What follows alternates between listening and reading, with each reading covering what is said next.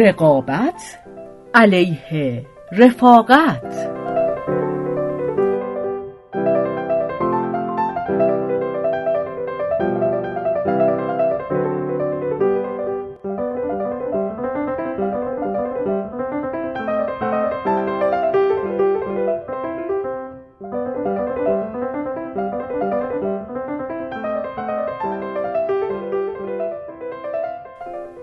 قسمت اصلی از ملات و ماده شکل دهنده روحیات و نرم افزار ملت ها و جوامع وجود و پرورش حس رقابت و مسابقه بر مبنای مقایسه و کم و زیاد دیدن خود و دیگران است.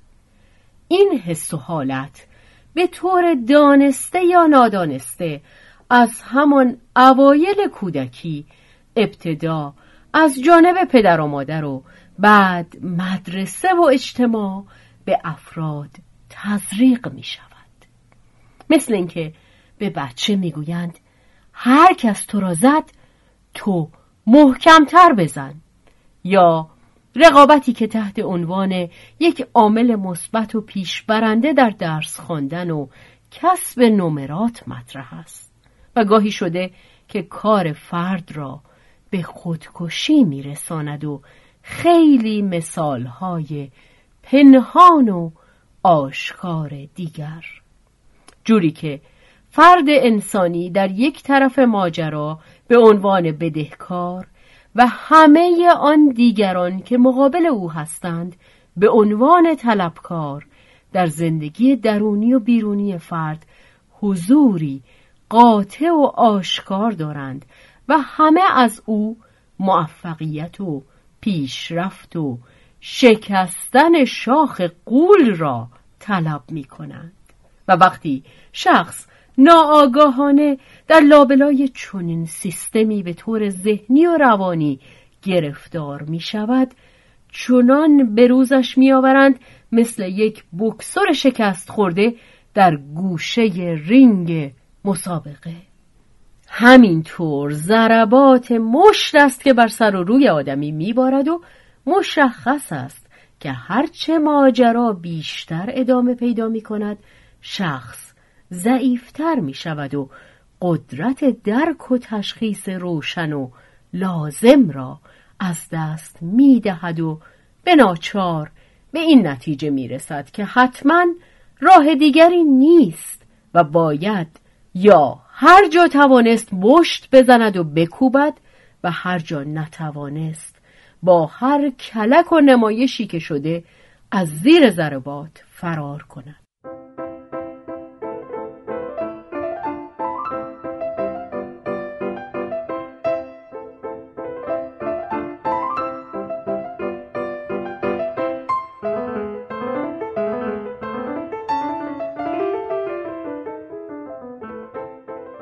با این حال و روزگار ما میمانیم و آرمانهای انسانی که معلوم نیست این را از کدام قوطی در میآورند که دائم تبلیغ می شود باید با گذشت بود و فداکار و نوع دوست و مهربان و به قول معروف می‌گوید حالا این را کجای دلم جا بدهم؟ البته به سرعت معلوم می شود که این هم یک شگرد خاص است و جدای از همان طرح و برنامه های بزن و در روهای اولیه نیست.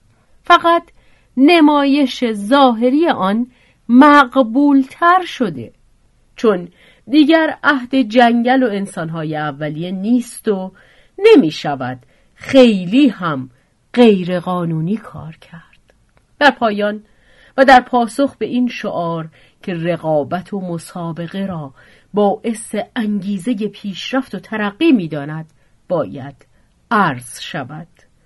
چه اشکالی دارد اگر ما این موتور اولیه حس رقابت و چنگ انداختن را خاموش کنیم و به جای آن موتور عشق را روشن کنیم و نترسیم از آنچه رفتن بر راه مهر و صفا برای ما ترسیم می کند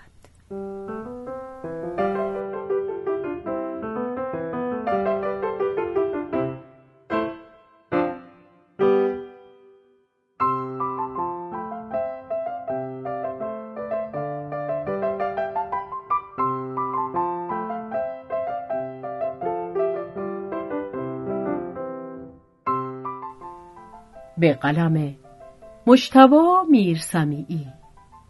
خرداد ماه 1397